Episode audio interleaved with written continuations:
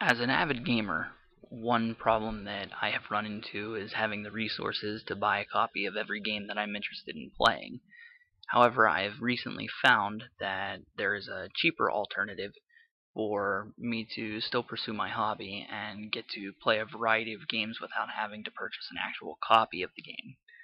Uh, if you are interested, you should check out iTunes and search for some of your favorite board game names.